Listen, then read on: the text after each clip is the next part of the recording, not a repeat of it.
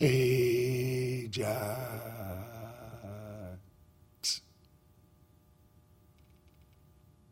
Ajax.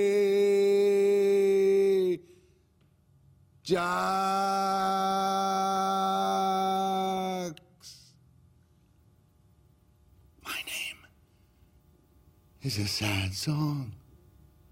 Who would have thought it would someday become the sound a man makes in despair?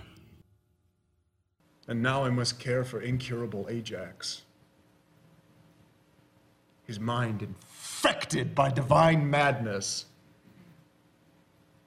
Caught up in thoughts, he unnerves his friends. As we watch his greatest acts of bravery slip through his fingers.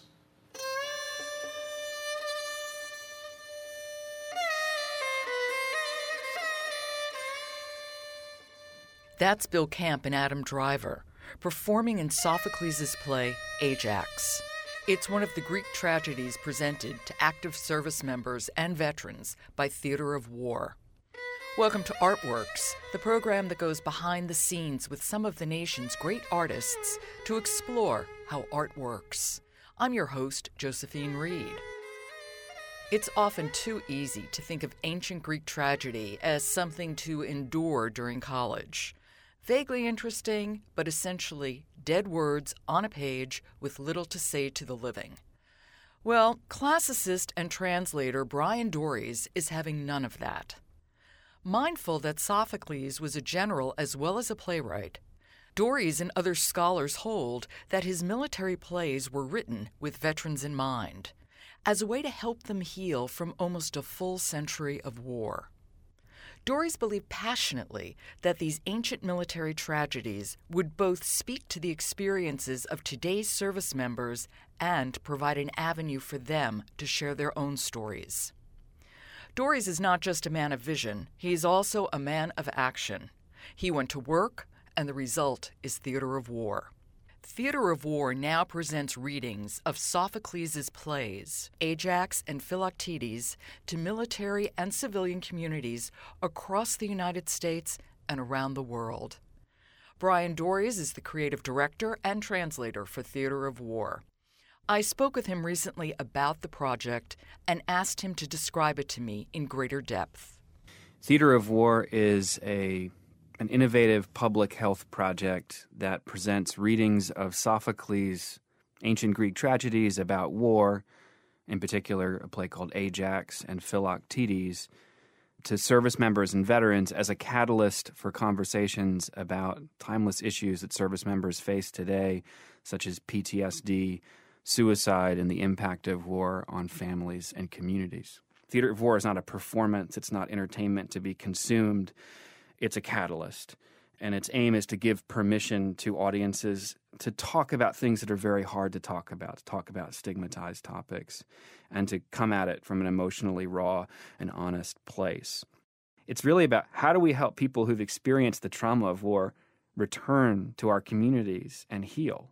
Where did the idea for Theater of War come from, Bryan? Well, I wish I could say I came up with the idea. The idea kind of came up with me. I was sort of the right guy at the right place, the right time. I studied classics in college uh, at Kenyon College in Ohio as an undergraduate, and always believed that these ancient plays that I was studying had a larger audience to reach than the Ivory Tower. And when I graduated, I went on to direct some of my own translations of ancient Greek and Roman plays and was sobered by the reality that there was a very small audience, if any, that was interested in ancient Greek theater.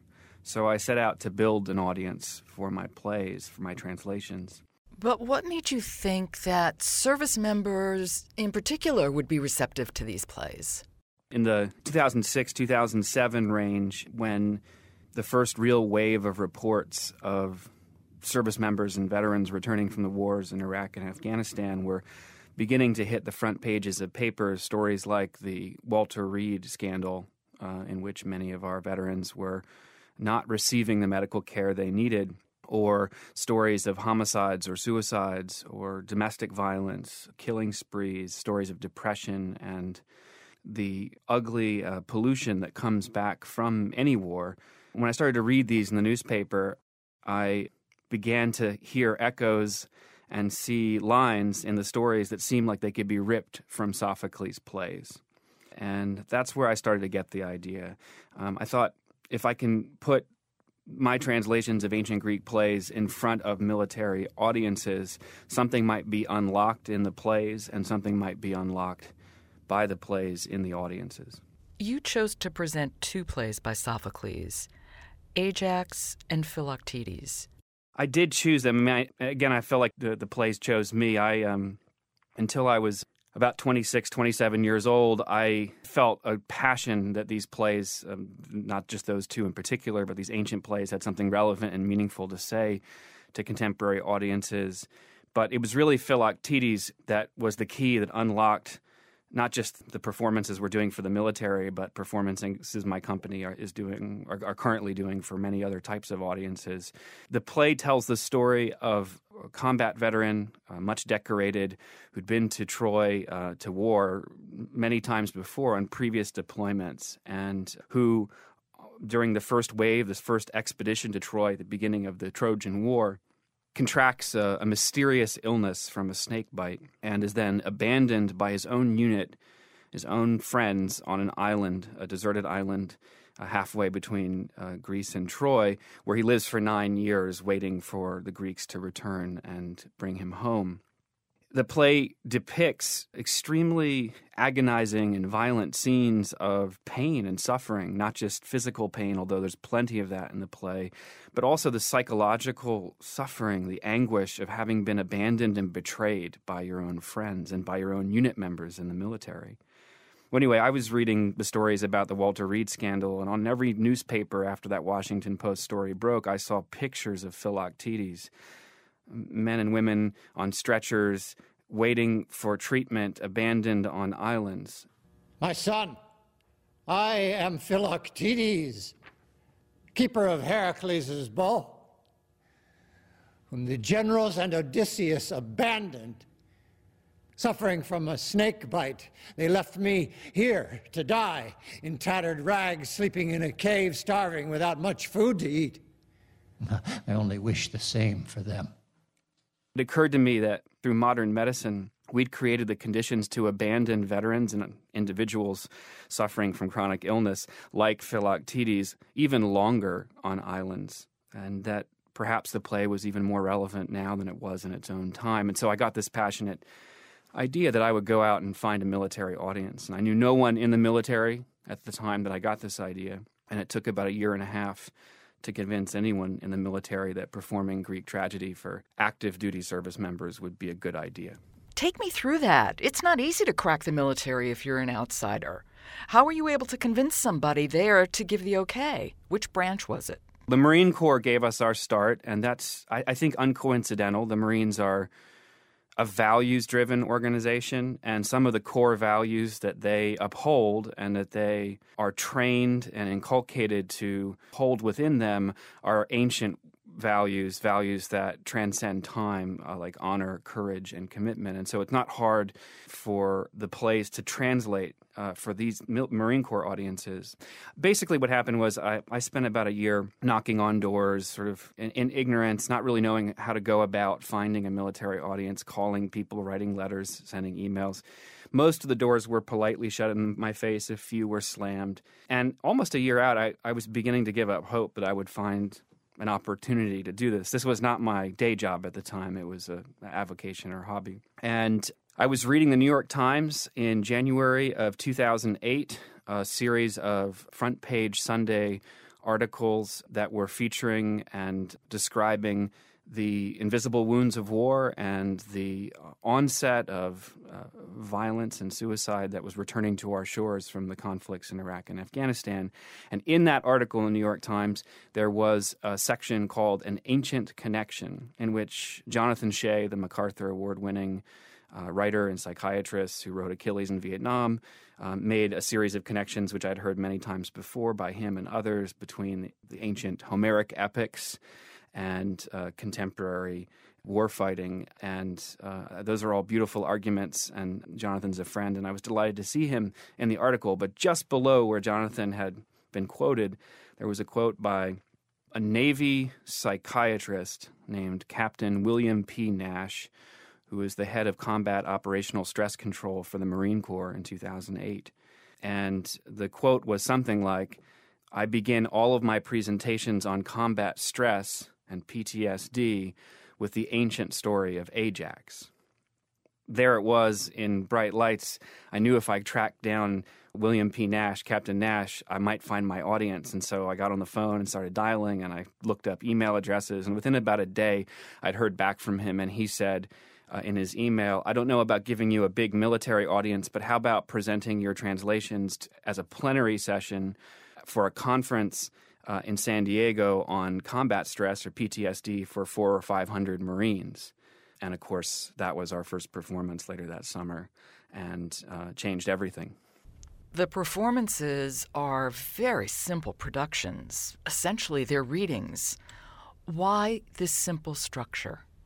Yeah, it's deceptively simple. Really, there there are no frills. There's a table with four or five chairs, four or five actors in their street clothes. The actors are reading from scripts. It's just a reading, uh, so to speak. The reading takes about 50 to 60 minutes, depending on which program we're presenting, what cut of the scripts it's important for us to keep people's expectations as low as possible and in some ways the slot that we're usually placed into in military contexts the the expectations certainly couldn't be lower because most of the time that that slot is reserved for deadening PowerPoint presentations about the subjects we try to address but people come in and they expect you know when they hear the word reading to be bored out of their minds but of course our readings are like readings on steroids. The actors are fully committing emotionally, they're attacking the text. It defies any received expectation of what a reading is or could be. And as soon as the actors are finished with their reading, there's no fanfare, no curtain call. They immediately leave the stage and they're replaced by four members of the community in which we're performing. And those members usually include a service member who's deployed and usually participating in the, la- in the conflicts in the last uh, 10 years in Iraq or Afghanistan, a veteran of the current wars or previous war, a chaplain or mental health professional, and finally a spouse or family member. And those individuals don't come having read Ajax. They're just ordinary people who've lived the experiences of Ajax and Philoctetes. And so what I ask them to do is respond from their guts in the moment to what, what they've heard and seen in the plays that connect with their own experiences personally and professionally. So for three or four minutes apiece, in a very raw and unedited fashion, uh, they respond, and it's usually very emotional, and it usually frames the tone of the discussion that follows. And as soon as they're done with their opening remarks, then I go out into the audience and I ask the audience a series of questions that we've asked all over the country and the world. And the questions are about the plays, but the questions are really aimed at giving the audience permission, having seen these very emotional performances and heard these really raw and emotional responses by our panelists, to respond in a similar fashion. And so these town hall meetings are is really the objective of Theater of War. How did that first audience respond? Well, so the first time we scheduled one of these uh, performances, that first performance, for 400 Marines in San Diego, mm-hmm. we scheduled the town hall discussion to last 45 minutes, and it lasted several hours and had to be cut off near midnight. And at one point, I remember looking out into the audience and seeing 40 to 50 people lined up to come up to the microphone. And each person who came up this first time spoke unbelievably well and almost like perfectly rhetorically structured monologues in which they had always woven in or used a quote from the play as a point of departure for their comment, as if they'd known the plays their entire lives. They weren't looking at their notes. Uh, people all felt empowered to speak the truth of their experience. And it was then that I knew that we had stumbled across something extremely powerful and ancient, perhaps something that, in spite of the simplicity of the format, you know, which we perform these events, uh, something we've lost touch with in our culture, which is the power of what theater can do. Let's go back to the plays for a moment. Sure. Sophocles himself was a general, correct? So, what we know is that Sophocles was a general. We think he was elected general twice, and um, in the ancient world, you were in the fifth century Athenian army, you were elected to be a general, strategos. And he wrote plays, all three of the major tragedians Aeschylus, Sophocles, Euripides, um, we presume had some form of military service in their background. Aeschylus, you know, on his grave, it didn't say, um, Here lies the greatest playwright uh, of the Western world. His gravestone read, Here lies a man who fought in the Battle of Marathon. Sophocles was a general, and of course, in, in that time, the citizen body of Athens was conscripted into compulsory service. And so um, it's presumed that as many as 17,000 citizen soldiers comprised the audience that watched these ancient plays. And so then it comes as no coincidence that in a century in which Athens saw nearly 80 years of war, that some of the plays that have survived, the 2,500 years period since they were written, uh, dealt explicitly with topics that only those who'd been to war or those who'd cared for those who'd been to war could possibly understand. You already talked about the play Philoctetes. Would you mind telling me the story of the other play by Sophocles that you present, Ajax? Sure. Ajax is the story of an extremely brave and decorated ancient Greek warrior who, at the end of nine years of nonstop battle, a nine year deployment, after losing his best friend Achilles, slips into a depression and into grief. And when betrayed by his commanding officers, who end up giving his best friend's armor to Odysseus, another warrior whom he feels doesn't deserve them, slips into what can only be described as a dissociative state in which he, filled with rage, attempts to kill his commanding officers and then ultimately kills animals, mistaking them for the men he comes to kill. When he wakes up from that dissociative rage, he realizes that he's stained his family and disgraced his unit, and uh, ultimately Ajax takes his own life. The play is about that, but it's also about his family, his wife, his son, his troops, trying as hard as they can to do everything to stop Ajax from harming himself when he wakes up and sees what he's actually done. I would imagine that Ajax opens up a tremendous amount of dialogue about the impact of PTSD on the families of service members returning from war. Yeah, I mean, the remarkable thing about Sophocles, I see Sophocles as much as a playwright and as a producer as a public health uh, professional. He brought 17,000 citizen soldiers together and seated them at an outdoor amphitheater in the center of the city of Athens during a century in which Athens saw nearly 80 years of war.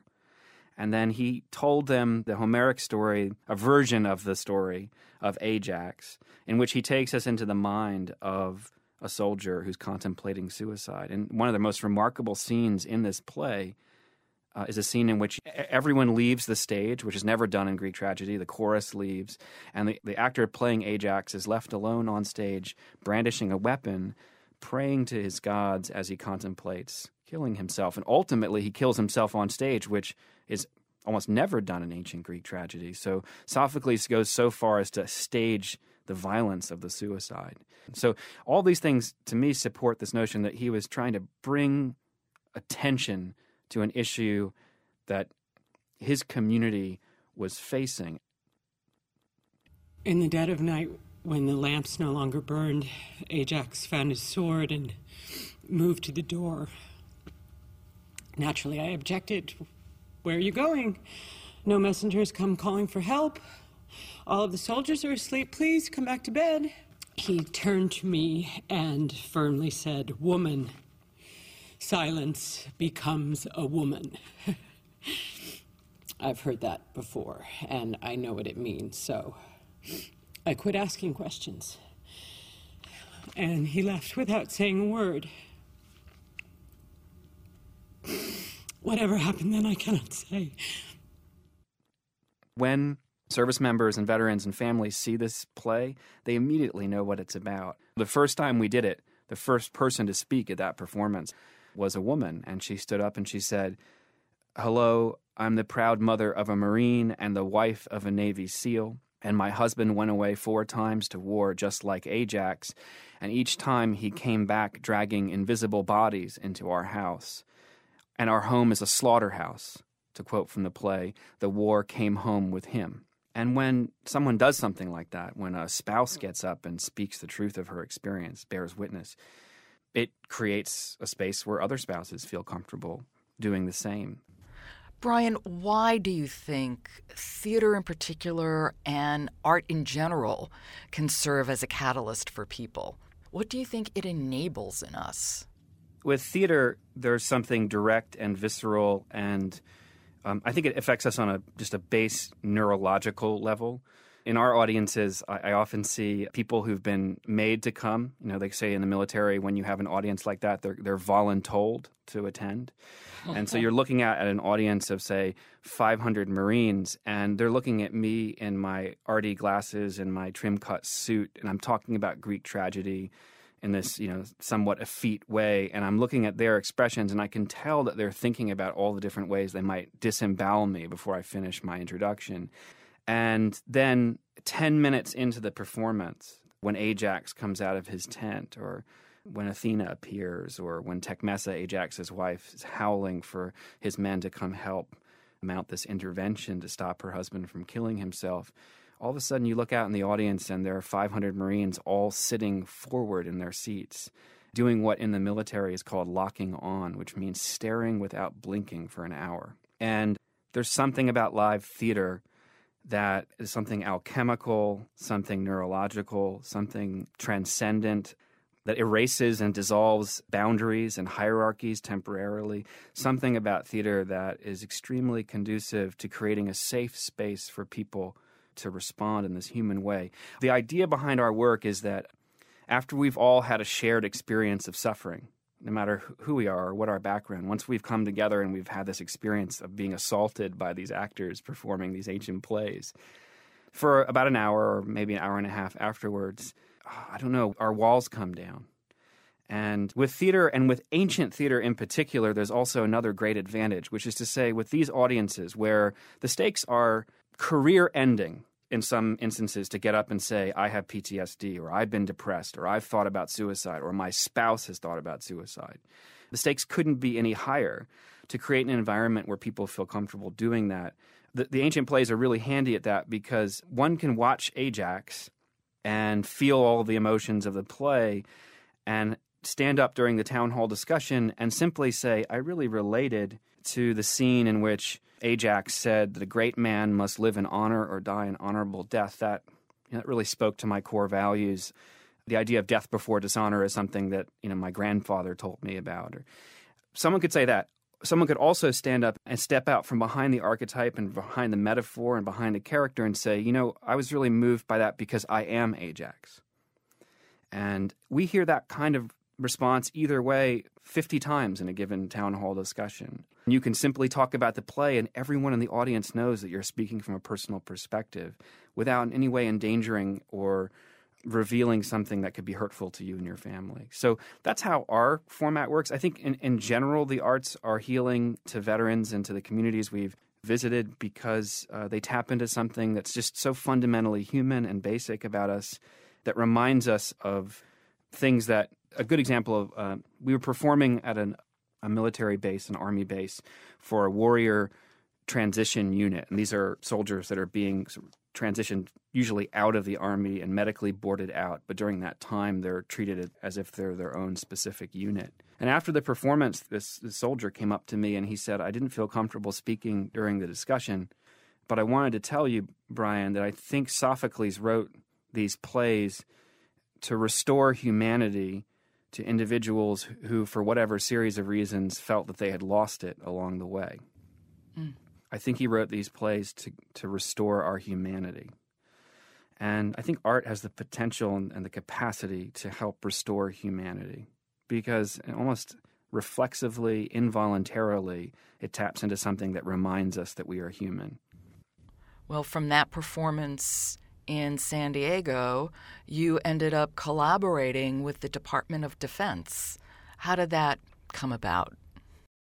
Shortly after that initial performance of Theater of War in 2008, someone said you should really talk to this general named Brigadier General Loree Sutton, who at the time was the um, founding director of the Defense Centers of Excellence for Psychological Health and Traumatic Brain Injury and so we did a performance at a conference for the DoD later that year. And the conference was you know high-ranking officials and many generals and all the people in the core deco community. They were coming together to address these issues, and and, and that went extremely well.